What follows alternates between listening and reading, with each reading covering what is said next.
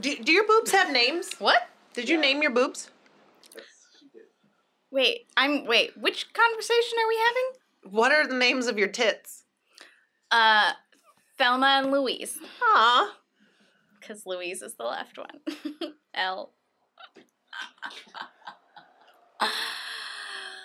What are we talking about? Are you going to ask me what my boobs' names Do are? Do I Come have on. Yes. Mine are Fred and George.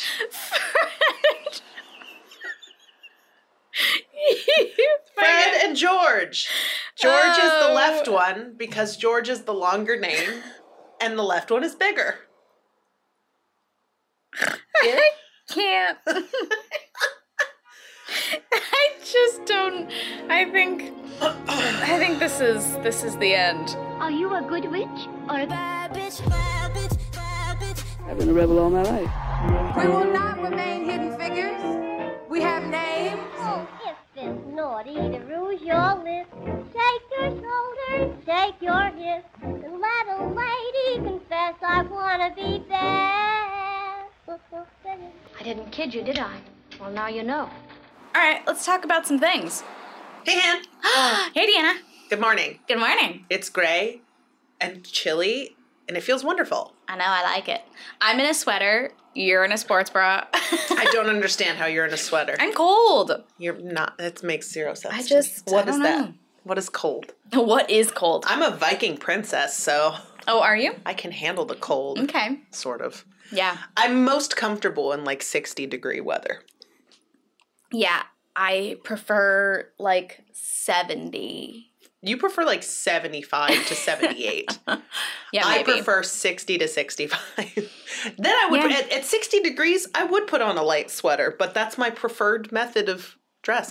Anyway, hi, Welcome to Good Witches, Bad Bitches. I'm Deanna, and that's Hannah. Mm-hmm. Hi. Hi. Hi. Hey. Hey, what's our podcast about? We do a podcast about sometimes history, sometimes modern Ladies. ladies that we want to talk about. You know, people that we find interesting, who we think you need to know, and we want to teach you all about them, sort of. It's basically like the uh, remedial course for these women. Like, yeah, because we know nothing about them and we're not scholars. we're academic people, but this is not like a well researched here or so. I mean, you know, I'm not writing a thesis statement No. here. I wouldn't call myself an academic. I have a master's degree. You have a master's degree. I don't have one of those. No. I have a master's degree and a lot of debt. Um, Yay. Anyway, Yeah. that's what our podcast is about. Good I explanation. think I need more coffee, but that's okay. I We're- don't. I don't. I don't. I don't. I Uh, don't. oh, I uh, don't. Okay. Um, um, all right. Oh, So, wow. yeah, welcome to your weekly dose of ladies, brought to you by ladies. Dan, you have some stuff you want to tell Yeah. me about? Okay. So, real quick, I wanted to do an intro um, because I learned about this and I thought it was kind of wild. Have you heard of the Phantom of Heilbronn? No. Heilbronn? No. H E I L B R O N N. It's in Germany, so Heilbronn. Say that again. H E I L. B R O N N. Yeah. Braun. Heilbronn. Mhm. I don't know. You haven't heard of this? Mm-mm. It's weird.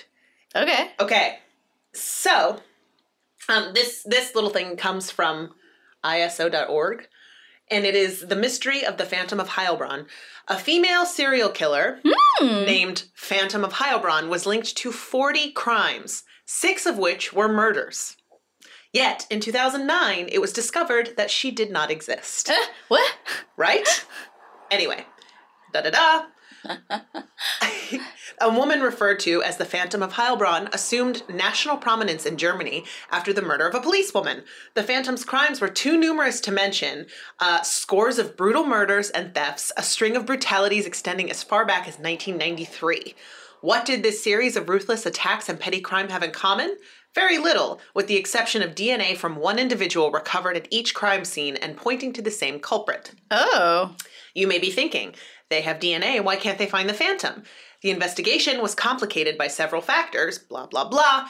These factors included geographical disparity of the crime scenes, the lack of pattern in her list of accomplices, including Slovaks, Serbs, Romanians, Albanians, and Iraqis, Jesus. as well as the fact that persons convicted for some of the crimes denied her existence. she had not been captured on any security camera, and certain witnesses described her as looking like a man. the inconclusive evidence finally led investigators to reconsider. Uh, human genetic material had inadvertently been transferred to the forensic sampling equipment, bringing a series of criminal investigations back to square one. So they basically figured out that there was a woman who worked at a lab that made DNA test kits that, so they would use cotton swabs. Oh my God. And she worked and packaged them. So her DNA was always on the cotton swabs. Oh my god. So it like brought into question how easily contaminated how easily DNA kits can can be contaminated. Our science has evolved so much, and yet such simple things can foil us Right. so deeply. Yes. and that's basically it's yeah, the swabs used in the phantom cases all came from the same factory, which employs several women, one of whom matched the DNA recovered from the crime scenes. Oh my god. The cotton swabs were put through the proper sterilization procedures, but still became contaminated with human cells in the form of skin particles, sweat, saliva, or other bodily secretions. So it's like they thought that they were Wow. looking for this insane, crazy woman who was somehow Everywhere. everywhere and committing all these heinous crimes, and she had zero to do with them. And she, the Phantom of Heilbronn. I love that. Isn't that crazy? Yes. I can't believe I didn't know about it. No. Uh, well, it sounds familiar now that you have finished telling me about it.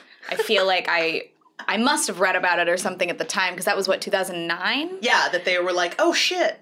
It's just so it's so funny. I mean, that's so many resources they spent trying to figure out who this person This, is. this horrible, horrible criminal and it never once consistently evaded their grasp. That's like something out of a fiction novel. a fiction novel. Cut that. Ben, cut Don't it. cut it. Don't cut it. Oh my Ben, God. keep it in. So, should we move on? Have we harped enough on bullshit? bullshit, bullshit, bullshit. Yes. Bullshit, bullshit, bullshit. I just watched that movie for the first time. Seriously? Hmm. Forgetting Sarah Marshall? Mm-hmm. Oh, I love that movie. Uh, it was a, not at all what I expected it to be. Way to go. I'm always spilling on myself on because show. I thought I thought sure, but it was interesting because I feel like knowing Kristen Bell as I know her now, I was like, why would she play a role like that of of like a bitch ex girlfriend, blah blah blah? But that's not what it is at all. it's true. It's like a funny movie where all the characters are complicated and Yeah, fun to watch, it's fun to watch. and you're interested. And Russell Brand doesn't drink booze. I thought they were gonna make him fall off the wagon, and he never did. no, He's like, No. "No, I don't drink. And then it, they just stuck with that. Mm-hmm. I, I really enjoyed it. I thought it was funny. And good on Jason Segel for going full frontal in that movie. I know. that was the best. It was in the first three minutes of the movie. yep, yep. That shaky penis. Oh, he's so cute. also, I see why he would be fine with going full frontal. Oh, I mean, he might be a shower, not a grower, but even then, still. a shower, not a grower. Do you not know this I've phrase? never heard that before. What the fuck is that? What is that? Somebody tell me before I start panicking. Oh my god, it's about dicks. Well, yeah, but So, what is? like, okay. The, so, penises. Mhm. Yes. When you look at a flaccid penis, Uh huh.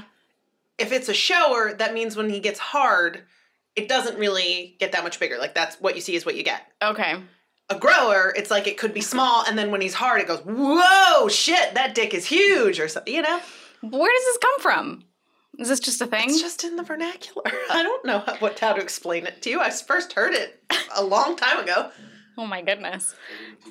No, they didn't teach me that in. um But I'm saying my that Jason class. Segel, not hard, still has a pretty big dick. So. This, So I'm who knows? Wait, how did we start at the Phantom of Heilbronn and now we're here? let's talk about let's talk about a lady, shall we? Let's get Mm-hmm. to let's get to why we're actually here. Um, I'm actually I'm I think that this one's gonna be pretty cool. Um, I'm going I'm going way back in history. Way back. I mean, you know, with within reason. I'm going to the 17th century, 1600s, for those of you who are interested. I am. This was a suggestion that one of our listeners gave, so hopefully she'll be excited that I'm covering this person that she likes Yay! on air. And today, I'm going to talk to you about Christina, Queen of Sweden. Oh, oh, I think this is another one that I wanted to do, and now you're stealing it from That's not- me. That's not how that works. you bitch. That's not how that works. oh, fuck. Oh, fuck. Damn it. This is gonna be awesome. I'm really excited. Tell me. Um, I got most of my information from headstuff.org and Wikipedia. And she was really cool. Yeah, she was. All right. Let's do it. Uh, uh, da, da, da, da. Christina of Sweden was trouble right from the moment she was born. Oh, Did you know that? yes, I, I did. I did indeed know that. Yeah. Her parents had no surviving children, and her mother Maria was desperate to gain, to give King Gustavus Gustavus a son. Uh, the only legitimate heirs to the throne of Sweden at the time were the King of Poland and his sons, and Sweden had been at war with Poland for the last 26 years. So Whoops. kind of important. Although at the at this current time, no, even today, but Sweden has been relatively progressive in that women have always been in line to inherit the throne so it would Oh. seem. So it's like if they had a daughter, she would still be in line. Okay. But of course, because sexism is rampant throughout all of history, um, they knew it'd be easier if they had a son. yeah, Um, fair. anyway. da-da-da-da-da. Oh, this is what it fucking says. Though women could inherit the Swedish throne, it would definitely be easier for a man. Maria, mama Maria. I don't know why I stuttered. I don't need more coffee. I'm clearly fine. Um, Maria was delighted on the 18th of December in 1626 when she gave birth and the midwives told her she had just given birth to a healthy baby boy. Whoops. The news was immediately rushed to the king. It was the king's sister Catherine who then had to bring him the news that there'd been a mistake. Oh, fuck. By wordlessly walking up to him with the princess naked in her arms, the king laughed and said, Oh, she'll be a clever one. She's fooled all of us. Oh my god. Such drama. I know. Why it was thought that Christina was a boy is unclear.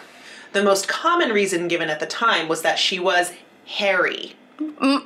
hairy babies apparently are not that unusual. All babies grow hair in the womb, but most shed it before they're born. A rare few do not, but will shed it shortly after birth. I don't know what that means, because like some babies are born with a head of hair. Like I had hair on my head when I was born. Mm-hmm. Her big nose and deep voice were also cited, which also what? not things that have anything to do with sex, but cool. Okay. Um, wow. There's some modern speculation, apparently, uh, that she may have been intersex to some degree, but whether that's the case or not, it's obviously impossible to tell. Right. Uh, there are mentions in the records by her physicians of her menstruating, which would rule out some, but not all, intersex manifestations. Mm-hmm. But it's an interesting thing to wonder about. about. Yeah. I, I mean, I'm I'm inclined to think that it was probably just that she was masculine, and so they're like, boy, whatever that means. Yeah. How can babies be feminine? They're babies. Anyway, deep breaths. Um, her father took the news of having a daughter reasonably well, but Queen Maria was much less cool-headed about it. Oh boy. Her mental instability was well known, so the news was kept from her for her own good. Oh. That doesn't help in the long run. Yeah. Hmm. It was several days Oh after my she gave birth before she found out the truth. That's insane that they would keep that news from her. She spent these days thinking she had a boy. That's fucked. It's reported that when she realized uh, she had, she tried to attack her newborn baby, shouting, "Instead of a son, I'm given a daughter, dark and ugly with a great nose and black eyes. Take her from me. I will not have such a monster." Lordy. Somebody's gonna have mommy issues. Oof. Isn't that crazy? That is, yeah, really upsetting. Yeah. God. and kind of bizarre that the king was like, "Cool." He, he like thought it was funny. He's like, "All right, she's gonna be smart. She's already tricking us." And the mom's like, let me fucking kill this baby. That's so weird. Yeah. Uh, anyway, this division between her parents defined Christina's early childhood. Makes sense. Yeah. Her father decided that if she was his heir, then he would make the best of it, and he ensured that she was brought up as befitted the role of heir to the throne. Good. So, dad. uh, it was uh, that from an early age she was involved in as many, quote, masculine pursuits as she was feminine ones. Uh, and her father was an enthusiastic part of that. On the other hand, her mother was barely involved in her life at all, leaving her to be raised by her Aunt Catherine. Jeez. Another important figure in her life was Axel Oxenstierna. Oh. Yeah, God bless you. Uh huh. her father's chancellor and most trusted counselor. In 1632, these people became even more important in her life when her father was killed fighting in the Thirty Years' War. Oh. The death of the king sent shockwaves throughout Europe.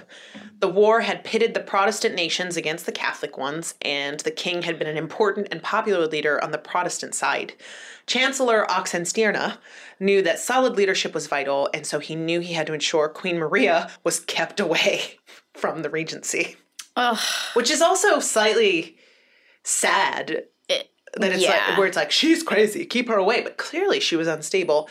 Um, there's That's one of the problems with like royal blood is the only way to determine a ruler yeah, because then you because they're God's chosen. yeah then you end up with like people who aren't fit to rule. No, not everybody's a leader. No. La la la la. Um, she was kept away from the Regency. This was made easier by the effect that her husband's death had on her already fragile mind. She had accompanied the army and returned to Sweden with his embalmed body, which she refused to allow them to bury. Yikes. So Instead, she laid it out in a state room lit only by candlelight with windows blocked with black velvet. Christina was forced to join her in this twilight existence until the queen was finally persuaded to relent in 1634 and let her husband be buried. That's two years she kept the body just in a room. drama, drama, drama. My God. And apparently, I don't, it might say this later on in this, but I also read that apparently she took her husband's heart and like pinned it over her bed. She grieved in very strange ways, this woman. Yeah. Yeah. Yeah. Yeah, yeah, yeah. Ugh. And there's no way she's going to have a son now. Well, no. No, if that's like her deepest heart's desire, I guess. Mm-hmm. Uh, by the time Queen Maria came out of seclusion, Chancellor Oxenstierna, they're going to make me say this name all the time, Yep. had firmly consolidated himself in the Regency Council. He had taken advantage of the break in authority to put forward Sweden's first constitution, Oh. which is interesting. Uh, this limited some of the monarch's power and passed some of it to a privy council, headed by him, of course. Uh huh. Maria then turned her attention to Christina and distressed her to such an extent that the council were forced to exile her from the capital. Exile the mom? Yeah, Whoa. like she can't even be around because she's causing so much trouble, Okay. which is wild to me. Um, Christina was once again being raised by her Aunt Catherine, as her father had directed, until she passed away in 1636. Ah, shit. How old is. Let me see, she was born in, oh, 1626. So her dad died when she was like A kid. six, year, six years old, Yeah. and now she's 10. Oh, my and her God. aunt, who was in essence her mother figure, died. That's too bad. Say. Uh, her death was considered a great loss. Though ineligible for the throne, her line had been disinherited for some reason. What? Whoa. She had still served the kingdom faithfully. After her death, Oxenstierna decided to have Christina raised by a succession of temporary foster parents in order to ensure that the queen to be would not play favorites, which is an interesting thing to do Play favorites in what with way? with her foster parents. huh. So she was raised by So she was basically raised to not she was raised by a village. love her parents that much or something? Yeah, because they aren't her real blood parents. So I guess maybe there's It's an, interest, it's an interesting idea. I don't I don't quite get why that would be a problem. Uh, maybe like favoring a family that's not the actual royal family. Uh-huh. Might cause issues with the Constitution? New Could be. Constitution? All right. Could be. All right. I don't We'll know. go with it. I mean, f- having favor with a monarch is like a common thing all the time in monarchies, especially at this time. Um, this is like just after Queen Elizabeth I, I believe. Christina's education, of course, was highly extensive, especially for anyone at the time, doubly so for a woman. She studied art, philosophy, languages, including Hebrew and Arabic, as well as ballet to improve her grace and poise. It's hard to think she enjoyed the latter very much, as she was always somewhat contemptuous of, quote, feminine things. She probably preferred fencing, which she learned along with horsemanship and tactics. All of this Like, molded like her. war tactics? Yeah, Battle? I think Okay. so. All of this molded her into the person who she ultimately became. From an early age, Christina made her distaste for the idea of marriage obvious. She did not lack for suitors. Uh, there's a rumor that her cousin Charles Gustav tried to persuade her to marry him, for example. Gross, Charles. She wasn't exactly conventionally attractive. Well, even her mom was like, some, said something about her big nose or some shit. Yeah, a hideous. Anyway, Ugh. um, she wore men's clothing and had a talent for missing social nuances. Mm-hmm. This has led to some retroactive diagnoses, always risky, that she may have had a mild autism spectrum disorder. Funny. But again, who like, Who fucking knows? we're trying to just uh, place it on it. Um, she had, as her mother had noticed, a big nose. There you go. and had one shoulder higher than the other as a result of a broken and badly healed collarbone as a child. Ouch. But she was intelligent and passionate and could be charming when she wanted to be. In other words, she was trouble waiting to happen. Two major events happened in 1644. So if she was born in 1626. She's not even 20 years old. Uh, the first was uh, the first was when Christina turned 18, which meant that she was officially considered an adult. She began to take on some of the responsibilities of reigning, though Sweden's ongoing war with Denmark meant that her coronation was delayed. The second was that she met a young woman named Ebba Spar. That's a good name. Hmm? Ebba Spar. The 15 year old Ebba was the daughter of a political family who had been sent home, oh, nope, who had been sent to become Christina's handmaiden. Ebba was very beautiful, and Christina became infatuated with her. she called her Belle and often praised her beauty to visiting diplomats. Oh. Christina's surviving letters make it clear that her passion for La Belle Comtesse, which is what she called her, went beyond the platonic, though how much Ebba returned these feelings and how physical their relationship was is hard to say. Mm. Christina even interfered in Ebba's marriage, choosing her husband as someone who would keep her close to court. Christina also had two other favorite handmaidens Jane Ruthven, daughter of an exiled Scottish royalist general, Sexy. and Louise van der Noot, stepdaughter of a baron. Neither of them were as favored as Belle, though. Ha ha ha. Anyone whose nickname is Belle, I can imagine, is the highest. is the highest. Yeah. As queen, shh. As queen, Christina had two main priorities: peace for Sweden, great, Fair. and to make Stockholm the cultural capital of northeastern Europe. Oh. Okay. Both laudable aims, neither entirely realistic. With the Thirty Years' War burning across Europe, Sweden was not going to be permitted to sit on the sidelines. I don't even know what this war is. Their conflict with Denmark was just a part of a larger picture, one Christina chose not to care about. Fair. All right. This brought her into conflict with Chancellor Oxenstierna in 1645 when he sent his son Johann to negotiate on behalf of Sweden at peace talks in Osnabrück. Johann was ordered to see that unless Sweden got a good deal, then the war should continue. But Christina sent along her own delegate to ensure that peace was secured at any cost. In the end, the talks were successful and the wars came to an end. The talks were successful because of her, because of Johan. Who, fucking knows? I mean, Johan was clearly there to make sure that Sweden didn't get fucked over. Yeah. And she was basically like, I don't care as long as we stop fighting, yeah. which is an interesting. I see both sides of that. Yeah. I do Um, because I mean, fighting is a form of being fucked over. True. Good point. Yeah. Um, Christina, unfortunately, Christina's cultural efforts were less successful. She had a theater created in one of her palaces and appointed the Swedish scholar Georg Stiernhielm as court poet. In response, he wrote several plays for her, and Christina herself performed for private audiences. Of in course. Two of them. As you do. She attracted foreign scholars to the court, and her greatest coup was in attracting the philosopher Rene Descartes to Stockholm to start an academy. Well, well, well, Mm-hmm. Christina. René Descartes. Uh, da, da, da. The plan failed, however, for three reasons. One, because Descartes and the Queen Christ Nope. Because God damn it. One. because Descartes and Queen Christina turned out to dislike each other intensely. Okay. Two, because the cold climate led the elderly philosopher to catch a chill that turned into pneumonia and killed him. Oops. Whoops. And three, because Sweden couldn't afford to fund the academy. Oh. Those are all pretty good reasons, I think. I think him dying was probably a big one. Yeah, yeah, that probably had a lot to do with mm. it. Mm-hmm. The foreign scholars mostly drifted away and the dream died. It wasn't a total failure, however, because the homegrown talent like Stiernhielm stayed and proved to be a great contribution to Swedish culture. Cool. The real crisis, however, of Christina's reign turned out to be marriage and succession. Which makes sense if she doesn't want to Get ha- married. Get married. Mm-hmm. Her council took it for granted that the queen would marry and produce an heir. Christina, however, had no interest in marriage or men in general.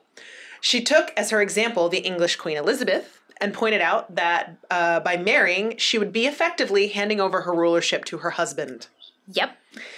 The council diplomatically uh, didn't point out to her that that was a large part of the point. Ouch. this meant that Christina's solution of making her cousin, Charles Gustav, her heir wasn't sufficient enough to satisfy them.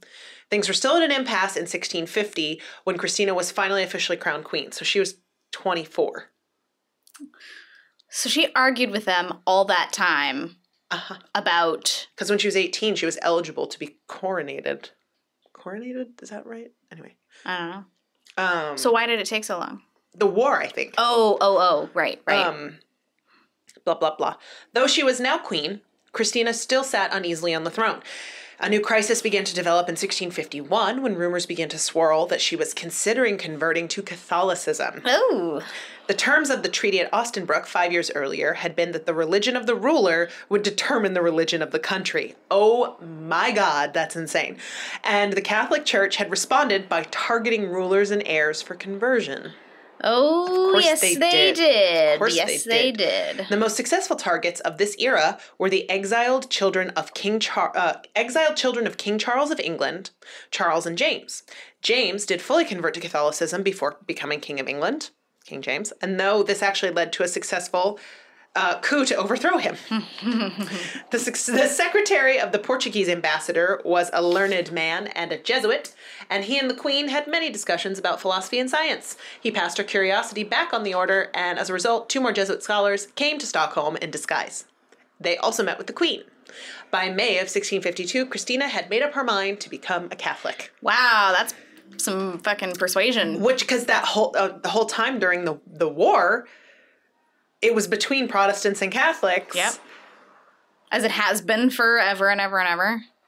And Sweden was fighting on the Protestant side. Yeah. And now she's like, no, we're going to be a Catholic country now. I've been convinced. I've been convinced this is a good plan for all of us. Wow. Hello, children. I hope you're having a good day. Yes, now please stop shouting. Please stop shouting. Just to continue the theme of being old. Why I. Um, Get off my lawn. The Queen's sexuality and views on marriage had been problematic for the Council, but neither would have proved insurmountable. Her new religious feeling, however, that would be a huge issue. Oh boy. The Council were, like Sweden, for the most part, staunch Lutherans and had no wish to change that. It was probably over religion that they first began to discuss her abdication. There were contributing factors, including the effect that the workload of being a monarch was having on her health, but the end result was the same. On the 6th of June, 1654, in a public ceremony, Queen Christina abdicated the throne of Sweden. So she wasn't even 30 years old, she was 28. Wow. And I mean, clearly she was coerced Mm-hmm. into doing that. I wonder. Or maybe, I mean, Like- if it was taking a toll on her health. Yeah, I mean, I wonder how they much of probably. I mean, coercion could have been just through discussion. Like, this is going to be better. You're going to cause turmoil. You're going to do this. You're going to do that. We'll see. I like the way you say. Uh, you say coercion. As, as opposed to what? I say coercion. Oh, I just like it. I like the way you say it. oh, thanks. Mm-hmm. Thanks. okay, so she abdicated the throne. Uh, the members of her council formally removed her regalia. Oh God, that sound. This sounds like a crazy. It sounds like slightly insulting. Like it was a, just like to show to the world that this is happening and she's okay with it. weird. Yeah. Um, let's. They, so the council formally removed her regalia, but the count who was supposed to remove her crown couldn't bring herself couldn't bring himself to do it. Christina removed the crown herself, giving up her power with her own two hands. Wow. That's She a really powerful image. She was Like pretty someone done. else was supposed to take her crown off and couldn't. She's like, "Fine, I'll do it myself." Wow. I mean, that makes me feel better about it. Yeah. Just like her willingness slash possible desire to no longer be on the throne. It kind of sounds like she did desire to do it in that moment, but as you will learn, she didn't realize that giving up her crown meant giving up a lot of her power. Oh. and so she becomes less okay with it later on. Oh, But good. anyway, uh, initially, Christina retired to live in Holland, which was an allied country. This did mean traveling through Denmark, uh, which she did disguised as a man. Oh. In fact, now that she was free of the strictures of monarchy, men's clothing became her normal garb. She settled in Antwerp, where she threw herself into the social life of the city, holding parties, going to see plays and concerts, you know, generally having a good time. She did formally convert to Catholicism, but she didn't publicly announce it for fear the Swedish government, under the new King Charles Gustav, would stop paying her pension. Smart. Smart. Yeah. Her money began to run short anyway, though. And so, in September of 1655, she accepted a proposition from the Pope publicly avow Catholicism and become his guest in Rome. Oh, like sponsored guest? Like, Yeah. yeah. Okay. All right. yeah. Bringing Christina to Rome was a notorious triumph for Pope Alexander VII. It was a triumph in another sense as well. Christina entered the cities of Italy like a victorious Roman general of old. she toured through a half dozen of them before finally entering into Rome on the 20th of December. The gate through which she entered the city had a new facade added by the great sculptor Bernini to commemorate the occasion, and he also designed her coach for the procession. So this is like a huge thing. Yeah. Like a huge. It, We she- got a monarch! Go us! She's the former monarch, but monarch! But monarch! Yeah, we did it! Which is, but you know, if she was worried that they weren't going to pay her pension, now she really threw them under the bus. Well, she decided someone else was going to pay her pen- pension. Well, you know, the Vatican always has a shitload of money, so Yes, they do. makes sense. Yep. Um, two days after entering the city, she was confirmed as a Catholic by the Pope himself and given the confirmation name of Alexandra after the Pope. Oh, oh. She was the center of attention at the papal court for the next few months, and afterwards she held regular salons in the palace she was lodged in. So the Vatican was putting her up in a fucking pen. Well, no wonder. Yeah, I would pick that. For the woman who had dreamed of this type of bohemian lifestyle, it was Yeah. perfect. hmm Of course, Christina was aware this could not go on forever. Her conversion, Adoy, meant that her financial support from Sweden could be drastically cut, and she could not rely on the support of the Pope forever. She cast her eye around the Mediterranean and soon spotted an opening for which she was uniquely qualified that of Queen. Oh, Queen of Naples, to be precise. really? The kingdom had been disputed between the French and Spanish dominions since the 15th century, but at the moment, Spain was in the ascendant uh, position. France had officially given up their claim in 1559, but in practice, that simply meant that they had switched to encouraging Neapolitan independence from Spain. Christina's proposal was simple that the French should conquer the island and install her as queen, and that on her death, she would bequeath the crown to France. So simple. So sneaky. So easy to do. Be like, just take it over. Just go make me the conquer queen, it. and then I promise I will give it to you when I die. Like, this plan is perfect. There are no flaws. I mean, but what's weird is that wouldn't uh, if France conquered it in the first place, then they have it. Like Yeah. what she must have been incredibly charming to think that she could try and convince, you know, like go in and be like, "Here's the deal. You conquer this, and I get, I get that it's yours because you conquered it. Give it to me. I'll rule it for you, and then I'll give it back." Yeah, uh, maybe it's like maybe there's this idea of well, I have royal blood, and maybe And you have a I- shortage of people with royal blood. And if so I produce an heir, the heir would be a French heir. I don't know. Mm-hmm. It's interesting. It was an audacious plan, and frankly, almost certainly unworkable. but Christina was convinced it could happen. She was convinced a lot of things could happen. That her academy, way. first yeah. of all. Uh, killing Descartes. Yeah. Oh, yeah. Minor setbacks. She's, you know, You she know. figures it out eventually, Yes. some way or another. In the summer of 1656, so now she is 30, she traveled to Paris in order to discuss the plan with the French. If they had been seriously considering it, then they may have had second thoughts when they met her. Oh no. Her male dress and manners scandalized the French court, though others were fascinated by the freedom of her self expression. Uh huh.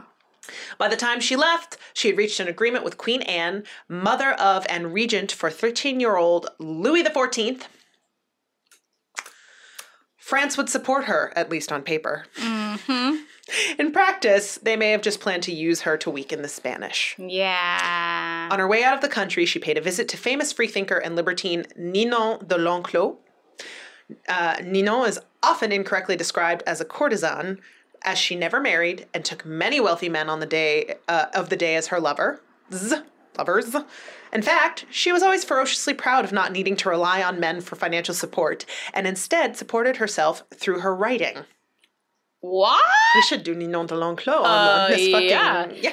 You should do her because you can pronounce her name. Yep. Yeah.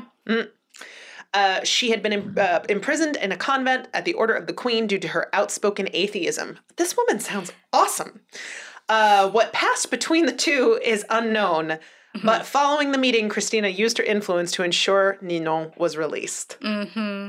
I think I have an idea. Yeah, I think some, I have a few theories. things A passed few between theories. them. They have a lot in common, it would seem, Yeah. about never wanting to marry and being free thinkers. Yep.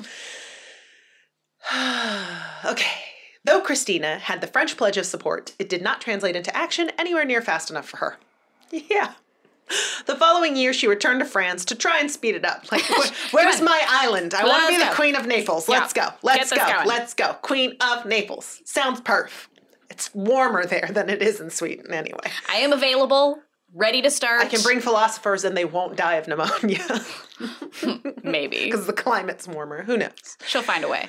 She'll find a way. Um, while staying at the Chateau de Fontainebleau, just outside Paris, she made a shocking discovery. One of her most trusted servants, an Italian nobleman name, named, and I can't pronounce this because I don't speak Italian, John. can so, I- no, Okay. G. I A N, John. G- yeah, probably. Yeah. John. Monaldeschi. Yep. I'm just gonna go with that. Um, so I'm one so of her most right trusted now. servants, one of her most trusted servants, that guy, had been secretly sending copies of all of her letters to the Pope. Drama! Betrayal. Wow. Betrayal. Um, so she confronted him with that evidence, then ordered her guards to execute him as a traitor. Fair. Traitor to what nation? Nobody knows. Nobody knows. Though he tried to flee, they chased him through the hallways of her palace and stabbed him to death. Whoa. Yikes. Very off with his head. Poor Johnny. Wow.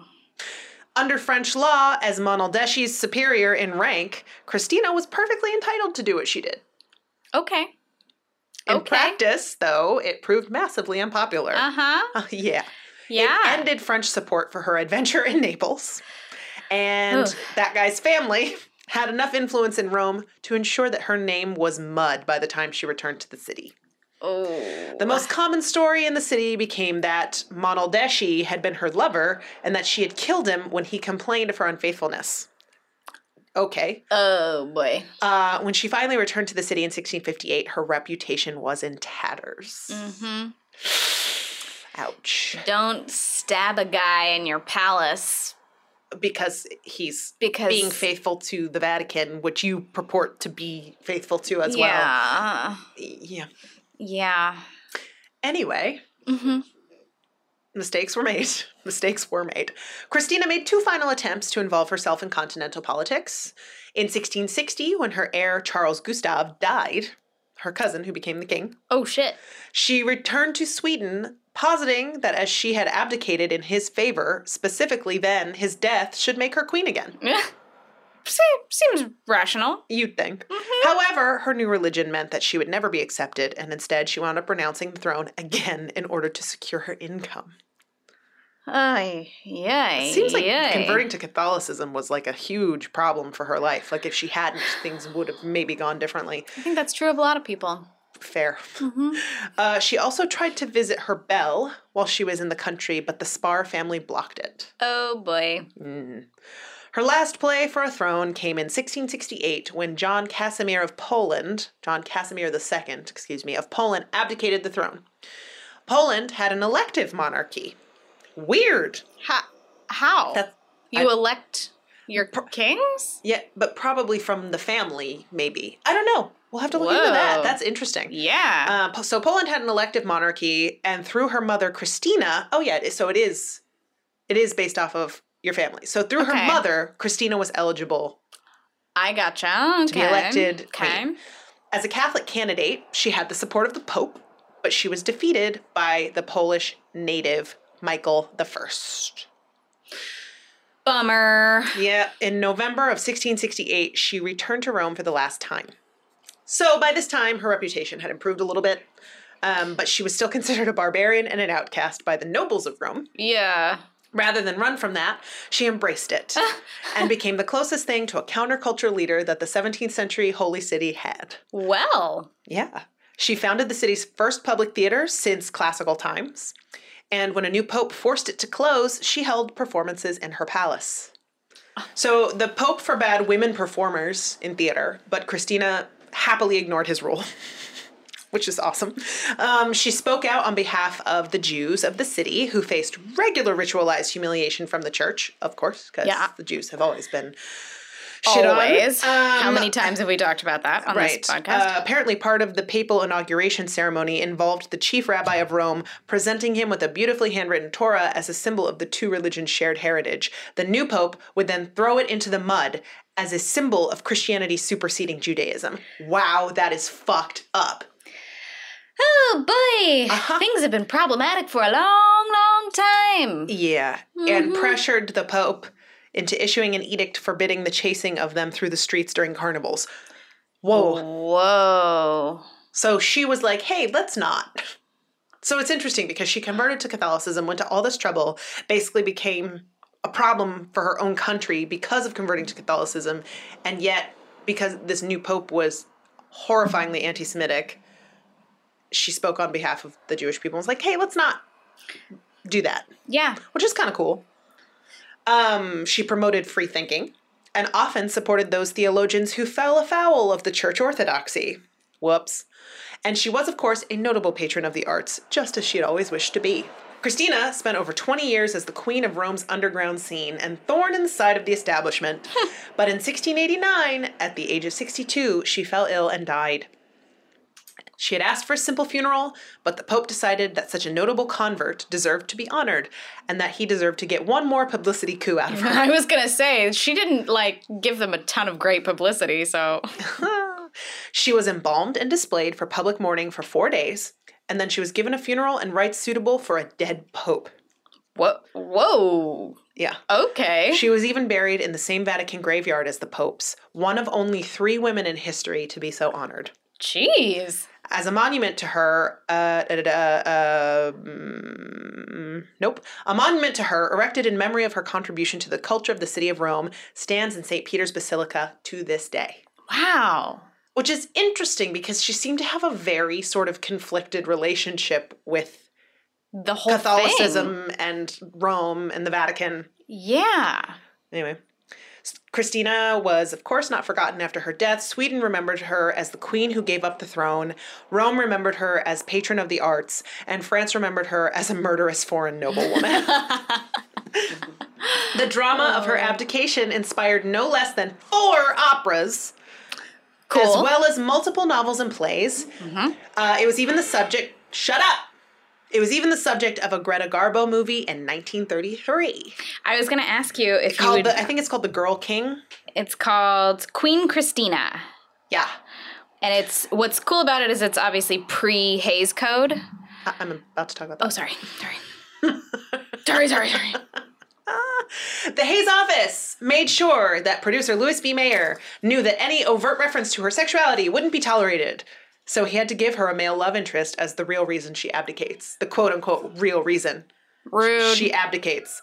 Um, others were more open to her unconventional sexual identity. So they had to they had to make sure the Hays the Hays office made sure that they they they didn't directly make reference to her sexuality, but of course Greta Garbo was also bisexual, and they there's like a kiss written into the script between her and the woman playing uh, Belle, and that it was written in the script to be very um, platonic, like just a general sort of like kiss kiss greeting, and Greta Garbo did not kiss her platonically at all. So I fucking love Greta Garbo so much. Um, so that's pretty cool. What were you gonna say about it? Just that? yeah, that. Yeah. Yeah. Yeah. Yeah. Um, others were more open to her unconventional sexual identity, and just as in life, she became a fixture of counterculture. Though a 1965 exhumation of Christina's bones found no positive evidence that she was intersex, how would you know from bones? That's what I want to know. I'm sure there's a way. Yeah, that's weird. Like you don't. Genitalia is pure flesh. Yeah. And when, Also, who gives a shit? maybe it's like the shape of the pelvic bone or something. Like, Maybe, but but everybody's different. A 1965 exhumation of her bones found no positive in- evidence that she was intersex. It's undeniable that she was not a normal woman of the period she came from. And like Benedetta Carlini, she served as a reminder to many women and men throughout history that there have always been people like them, people who didn't fit into the narrow boundaries of society and gender. Like all of us, she was what she was made to be, but unlike so many people of the time, she had the freedom to actually be who she really was. We will never know how many people throughout history have been denied that chance. yeah, we we we get to talk about a lot of the women who were wealthy enough to make that happen for themselves. Mm-hmm. And it's unfortunate Who that had the mobility and, mm-hmm. and capability to just be eccentrics, basically. to be in in what am I trying to say? Never mind. Gender not normal, according to Hannah Gadsby. Gender not normal. So that was Queen Christina of Sweden. Yay! Thank She's you. great. She had a very like fascinating life, I think. yeah, she was all was over the constantly place. making headlines. What's funny is she was clearly ambitious, Oh yeah. but she but she didn't have the best ideas. And she didn't seem to have the best follow through all the time. Like that was the thing is she was queen and they convinced her that it was too exhausting for her, so maybe she should like abdicate. Like this is complicated and you're tired and it's affecting your health. Your and then she's brain. like she's like, "Great, here, have my crown." So she, her follow through was weak because she was like, "Cool, let me do that." And then it's like, "Wait, I don't like not being queen. When I was queen, I could do a lot more shit. I want to be a queen again." I had more money. I had more influence. and it's like when when you take you when you abdicate the throne it's very clearly a way uphill battle to get it back Yep. i find that interesting that poland is the elective monarchy thing that's weird Yeah, that's like I guess as long as you're just a family member of the bloodline you can't just be like some random person who's like i want to be king of poland right. You still have to be chosen by God or Or whatever. Whatever. Should Sure. look into that breathe out do you want to hear some history more? More history? yeah Okay. the on this day Yeah, tell me. Cool. So this episode is dropping on August 22nd. It's almost September. Yay! So, August 22nd, 1654, Jacob Barsimson arrives in New Amsterdam. He is the first known Jewish immigrant to America. Oh, that's cool. 1654, All right. on this day, Cool. forever ago. Forever ago. Uh, August 22nd, 1791 was the beginning of the Haitian slave revolution in Ooh. Saint Domingue, Haiti. Wow. apparently that was like a big slave uprising day because on August 22nd, 1831, Nat Turner's slave rebellion commences just after midnight in Southampton County, Virginia, leading to the deaths of about 60 white people and approximately 250 black people. Whoa. Oof. Yikes. August 22nd, 1849, the first air raid in history. Austria launches pilotless balloons against Oh my the God. city of Venice. Oh my god. Balloons! Launch the balloons. Take that! Um, August 22nd, 1902, Teddy Roosevelt becomes the first president of the United States to make a public appearance in an automobile. Oh, Teddy. Look at you. Fancy pants. Fancy. Um, August 22nd, 1950. Althea Gibson becomes the first black competitor in international tennis. Oh, wow. 1950? 1950. All right. All right. Uh, August 22nd, 1968. Pope Paul VI arrives in Bogota, Colombia. It's the first visit of a pope to Latin America, which I find insane because of how Catholic Latin America is. What what year was that? 1968. Jesus. Took them long enough. And the current pope is from from South America, right? He's from Argentina or something. Yeah, Pope Francis. So Wow. crazy, right? This one I thought was hilarious just because I hate Roy Moore. No. August 22nd, 2003, Alabama Chief Justice Roy Moore is suspended. He's suspended not for being a pedophile. Oh, of course not. He's suspended after refusing to comply with a federal court order to remove a rock inscribed with the Ten Commandments from the lobby of the Alabama Supreme Court building. There's a little thing called separation of church and state. also, what the fuck would he know about the fucking Ten Commandments? Clearly. You sick pedophile. You sick fuck. Cool. Uh, I also have some birthdays. Tell me, tell me. I feel like this is going to be a long episode for some reason. Yeah, it's all good.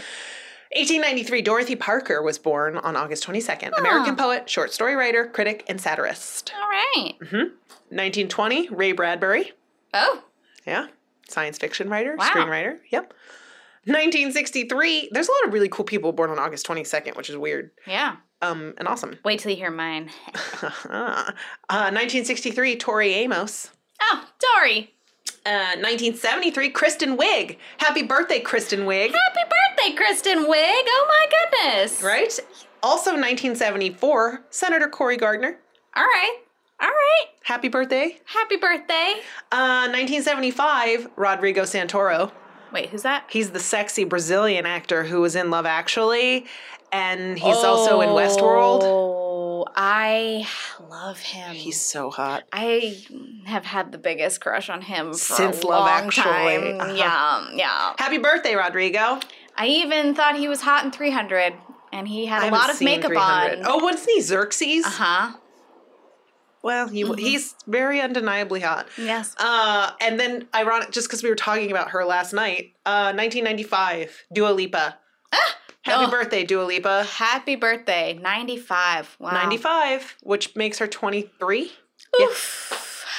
Okay. Happy 23rd birthday. Uh, happy birthday. Also, it's my grandpa's birthday today, Happy birthday, Grandpa. right? Happy birthday, Grandpa Greif.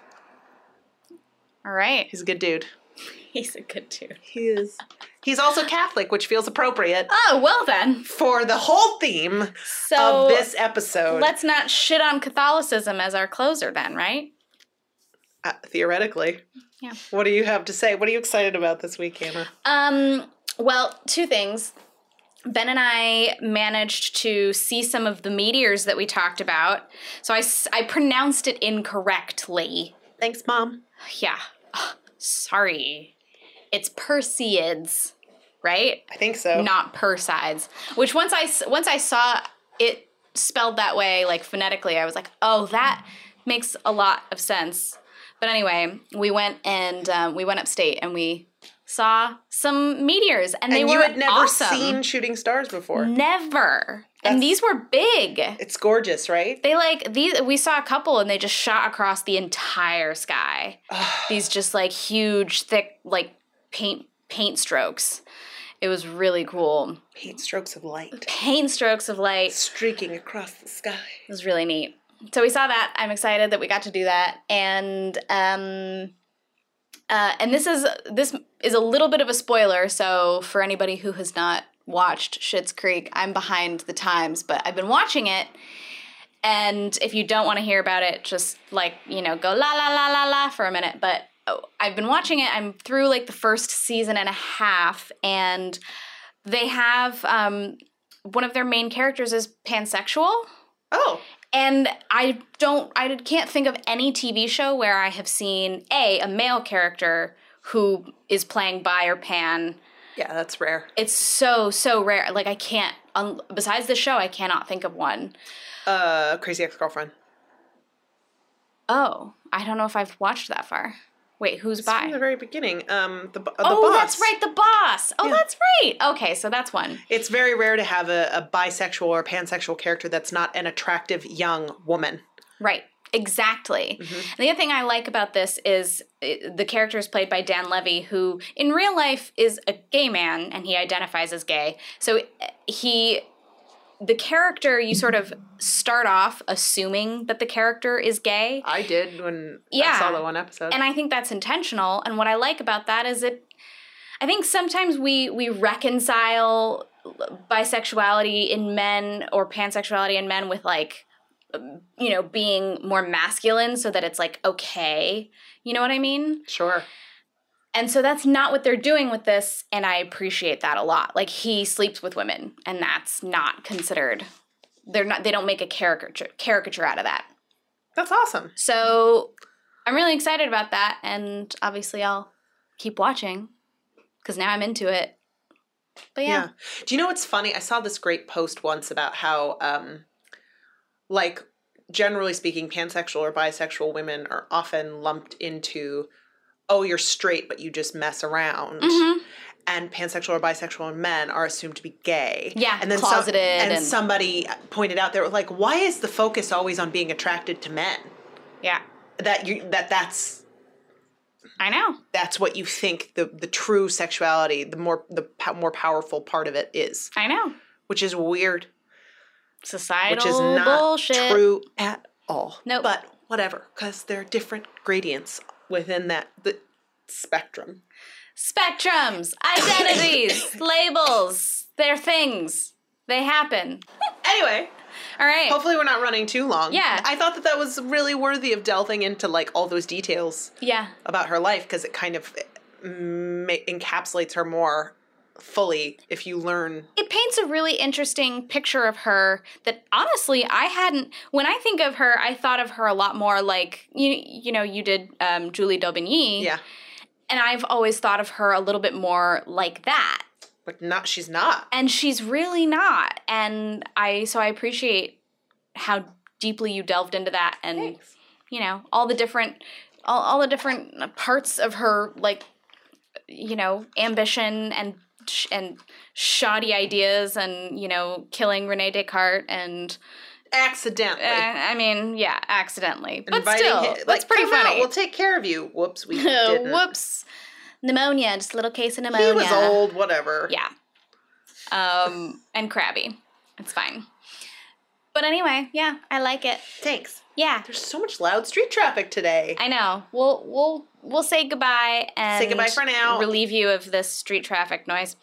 Um, don't forget to rate, review, subscribe, tell your friends. We had a really nice spike last week because a bunch of people were telling their friends to listen, yeah. and it's always um, it's helpful. It you I can learned, see it. I went on I went on set for the show that I work on and I, I ran into one of my um, friends on the crew and she was like, "Oh my god, I love your podcast." and I was like, "What?" And so apparently she's telling cr- other crew members on the show. Oh fuck yeah! Which because I'm in casting and I don't ever get to be on set that frequently, but they were Mhm. shooting near work. So we went to say hi. And so she's like telling people on the crew to listen to the show. And I was like, dang. Thank you. I know. That's what we like to hear. I thought that was really cool. Yeah, I enjoy it. Thanks, guys. Talk to you next week. Peace out, witches. Bye. Bye. Thank you for listening to Good Witches, Bad Bitches. Thank you for listening. You can find us on iTunes, Google Play, Stitcher, Blubrry, and more. Basically, anywhere you listen to your podcasts. Mm-hmm. If you like our podcast, it would be really helpful if you could please like and subscribe, rate and review, share with your friends on social media, word of mouth, mm-hmm. all of that. It's great. Yes, and you can find us on Twitter at GWBB Podcast. Instagram is the same, and we are on Facebook under Good Witches, Bad Bitches Podcast. And hey, guess what? If you want to hear all of our episodes, they are all up at our website, gwbbpodcast.com. If you have a story about a woman in your life that you want to share with us and that you want us to share on our podcast at some point, you can email us at gwbbpodcast at gmail.com. Hey guys, you know what? If you like what you hear, maybe please consider a little bit of supporting us financially by visiting our tip jar. Um, the link is in the show notes. Every little bit helps. It just kind of makes it so that we can keep this going, so that it has some longevity. So just think about it. See see how you feel about it. Or you can support this podcast directly by buying us a coffee on. Our Ko-fi. So that is ko-fi.com slash GWBB podcast. Um, coffees start at $3 because that's generally the price of a fancy coffee, and it just helps us keep the ship going. Good Witches, Bad Bitches is produced by Moonbounce and powered by Pinecast. boom, boom, boom. Thank you so much for listening. Thank you so much for listening.